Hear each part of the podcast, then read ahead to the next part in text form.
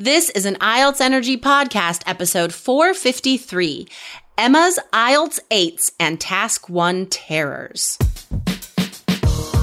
You are listening to the IELTS Energy podcast from All Ears English. We believe in connection, not perfection, and we're here to show you how to get the score that you need on your next IELTS exam. Find out why our strategies are the most powerful in the IELTS world and get your free video masterclass at allearsenglish.com forward slash I N S I D E R. Now, let's get to the show. Today, you'll learn valuable IELTS exam lessons from Emma's experience, how she got eights on speaking and reading, a 7.5 in listening, and why a Task 1 map caused a 6 in writing. Another day is here, and you're ready for it. What to wear? Check. Breakfast, lunch, and dinner? Check. Planning for what's next and how to save for it? That's where Bank of America can help. For your financial to-dos, Bank of America has experts ready to help get you closer to your goals. Get started at one of our local financial centers or 24-7 in our mobile banking app. Find a location near you at bankofamerica.com slash talk to us. What would you like the power to do? Mobile banking requires downloading the app and is only available for select devices. Message and data rates may apply. Bank of America and a member FDIC. Good afternoon, IELTS Energy listeners. Um, we get to talk to a very special Three Keys student today from a very interesting place. That's the thing that immediately comes to mind when I think about you, Emma, is where you're from. Because I've never uh, met anyone who lives where you do. So, okay, Emma, where do you live? Well, I live in Lifu in New Caledonia. That's a small island in the middle of the Pacific Ocean. And where I live is a very, very, very small island, like completely remote. So, one of the reasons why, or maybe the principal reason why you're taking IELTS is to hopefully get off that island at some point, right? yeah, it might sound weird because it looks like paradise here, but it does. at some point you yeah. just get bored. I mean, it's been seven years I'm living here, so. Oh, wow. You know, well, it, there's, there's such a thing as like too much of a good thing, right? It's like if I eat dessert every day, it's not gonna be as awesome. I won't look forward to it. It won't, like, I won't experience it as, as, um, uh, completely as if I just have it like once a week or something. So, you know, you live in like, what it looks like paradise, really. Yeah, it does. Like it's pristine beaches with crystal blue, crystal clear water and white sand and yeah, coconut trees. Oh my gosh, that sounds like uh, it sounds like a good holiday place. Um, okay, so of course we we aren't here to talk about New Caledonia. We are here to talk about IELTS. Um, Emma, so you took the test about a month ago, right? Yeah, right. Okay, and what were your scores? Well, I got a six on writing, which is the bad side of it. But then I got a 7.5 in listening and 8 on speaking and on uh, reading. Oh, wow. That's amazing. But you need at least a seven in writing to, to accomplish your goals, right? Exactly. Okay. So have you taken IELTS previously to this? No, that was the first time. Okay. Yeah. Awesome. And we did um we did meet on Skype and practice for the speaking and writing. So let's talk about the speaking first. Um what sort of strategies or advice what do you think helped you get that 8 on speaking? Uh, I think the confidence you you give us is really really important because then you you lessen the stress and it can be more natural when you're face to face with the examiner. So I think that helps a lot. The confidence yeah. to give us. I think um, experiencing that mock exam with me is uh, really crucial to preparing before you face the examiner because then you know exactly what is going to be said, especially if it's your first exam and you've never sat in that chair before, right? Right. Um, like it could be really off putting if you're like, why is she saying that? Because some of the instructions are weird, you know, like, like in speaking part two, the examiner gives you the instructions and then says, do you understand? And I feel like that's sort of condescending to some people because some students are like, "Eh, of course I do. Like, I'm not dumb, but that's just what we have to say. Um, okay. So you got an eight on speaking. That's amazing. Besides the confidence, do you feel like, um, you were able to use like vocab or organization or anything that really helped you on, on the exam day? Yeah, of course. And uh, even if I was like thinking over, about it over and over after taking the test, because I was like, oh, I haven't uh, used en- enough linking words and stuff like that. but actually, it went well. So Awesome. yeah, I think yeah, the vocab you get you gave us is really important too. Um, but yeah, I really think the confidence because when I talked to you, it was kind of natural because we are about the same age. And Yeah. the examiner was like 60 year old. And so I Oh, was like thinking, okay, let's think it's Jessica in front of me and talk to same. because so otherwise, funny. if if I haven't had the mock exam with you, I would probably have gone in a more, I, don't know, like uh, not using slang or thing like that, you know, for the first part. And I was like, okay, just use it, no matter what. Yeah. no matter Totally. And like depending on your culture as well um if you're faced with uh, a more elderly not that 60 is elderly but if you're faced with like an older person than yourself you might revert to a more formal Mm. Exactly. slash respectful right Yeah. type way of speaking not And that using, oh my gosh, things like that. And yeah okay, just do it. Totally. oh, that's fantastic. Okay, cool. That's a really good point though. Um, okay. And then reading was also an eight. How did you do that? Well, just focusing on it, like just like you say, just do it. so, yeah, focusing is really there- important. And Were there any strategies that helped you to focus? yeah, you know all the um, uh, uh, sorry, the um, uh, uh, the paraphrasing and all the so the words like that that are really important. Just look at them Uh-huh. and the order of the questions, and just Yeah. no stress, calm down one by one, and that's it. Yeah, do it. good. Mm. Don't I think- don't I waste mean- time. Yeah. If you don't find the answer, go to the next one and then come back to it if you uh, if you have time. Yeah, Good. Yeah. So, guys, if you're preparing for IELTS out there, um, I mean, which you are because you're listening to this podcast, um, this is this is the crux of the reading matter, if you will. Um, it is all about timing and experiencing the the strategies required for each question type and practicing those. Because, of course, you don't approach matching headings the same way you approach multiple choice, right? Like every specific question has unique requirements if you're going to save time and if you're going to find the answer quickly. So you do have to study these strategies. There's no way a student can rock up to the reading test just with doing any old test prep class and be ready. You know, like how is that person going to understand yes, no, not given? Those are weird. Those are weird questions. oh, okay. yeah, and scanning is really important too. Like not reading Yes. everything.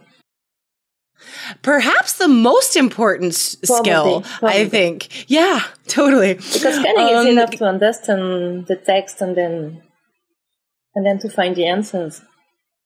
Yeah, totally. So, guys, in the blog post for this episode, just search Emma, E M M A, and I will link to other episodes and blog posts about skimming and scanning so you can get a feel for what these strategies look like on exam day. Um, but of course, if you want the complete system of strategies and a mock exam with me, then you can go to allearsenglish.com forward slash K E Y S.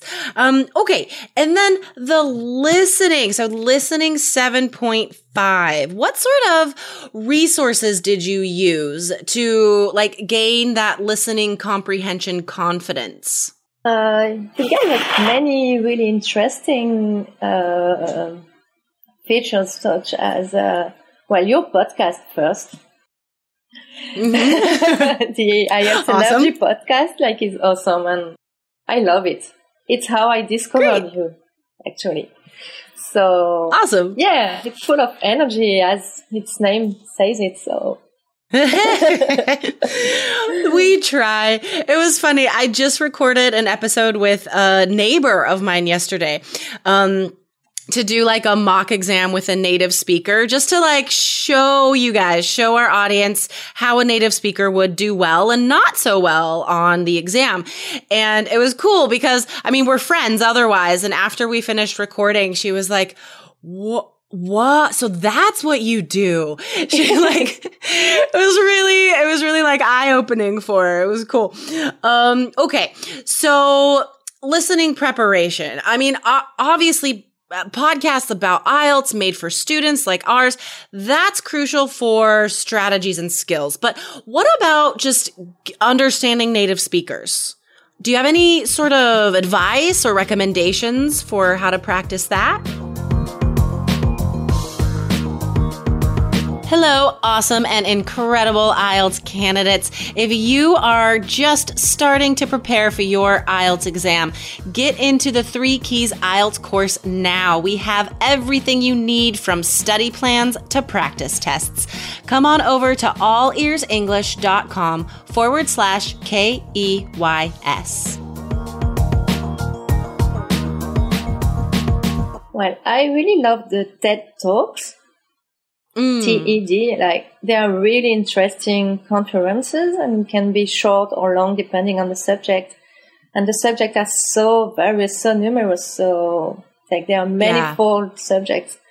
So you will always find something interesting. And it's Definitely. really good to listen to them as well as being interesting.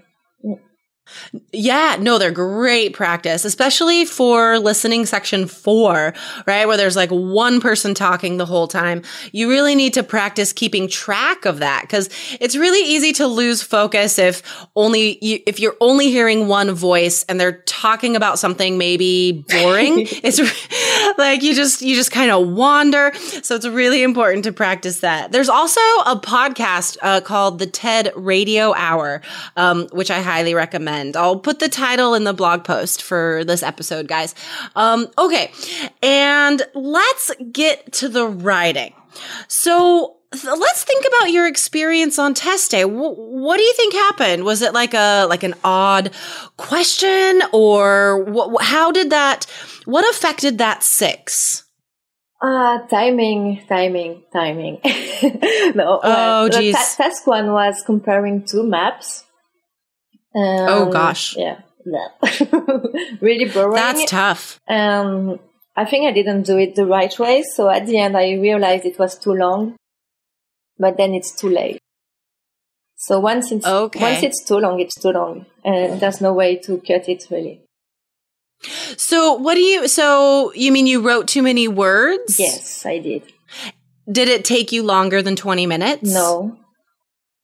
So, guys, with with task one, if you're describing maps, um, as long as you don't repeat yourself, more words doesn't necessarily hurt your score. The reason why we recommend limiting to 180 for task one is that m- well, you usually can't write more than that in 20 minutes. But secondly, we end up putting information in there that is not necessary. That is not key information. So guys, if you're putting stuff in your, ta- in your task one essay that is not important, right? Like numbers we don't care about or map details that are not important. If we're including that stuff, that is going to directly affect the task score.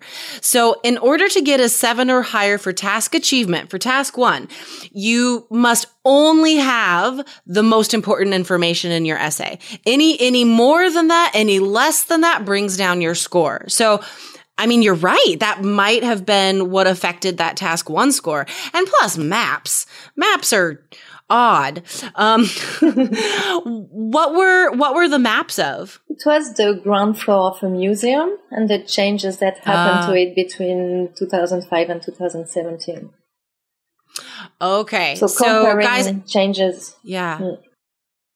So like the sentence structure there is like static, right? Because we're comparing. We're using a lot of phrases like in contrast to this and on the contrary because we're comparing. Um, and besides that, the vocabulary you need, it's all about interesting ways to describe locations, right? That's the key for maps. So in the upper northwest quadrant, we can see da da da da. So it's like these, that's the vocab you need for, for maps. Do you feel like you were maybe missing that location vocab?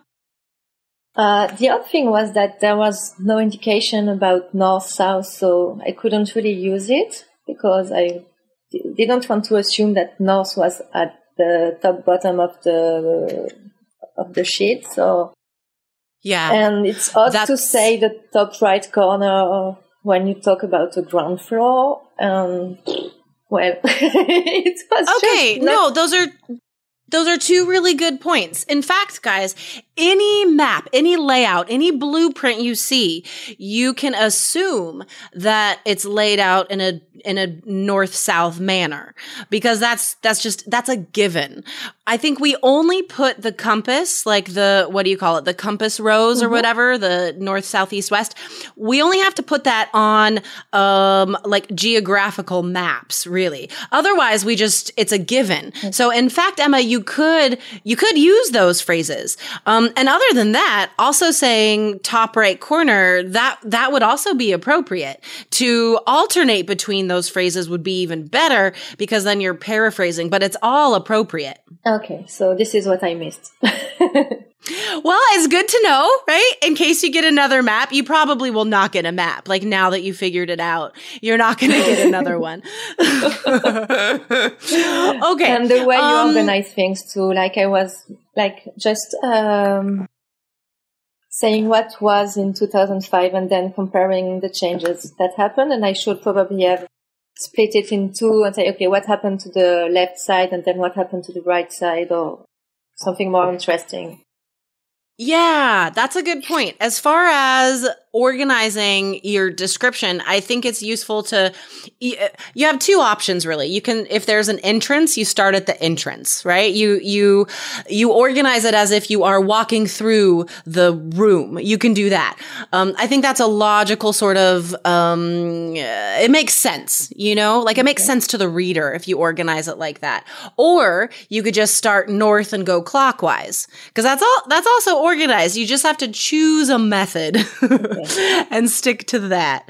Um, okay. So, what about task two? What was your experience like there?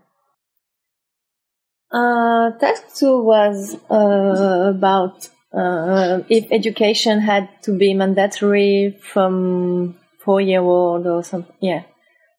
Um, oh, okay. So, so the subject was not so odd. yeah. Um, not so difficult. I think I I thought it was quite okay. Maybe too mm-hmm. short. I don't know because as I struggled for the task one, I, I, I was lacking time for task two as well. It makes oh, sense. Yeah, a little bit, just a little bit, but yeah, time just flies when you're on writing task. it's awesome. It's like, it wow, does. Gee, where has it gone? yeah, no, for sure. Mm. Do you feel like you did you sit down and practice the timing a lot before test day? Not not enough. Okay.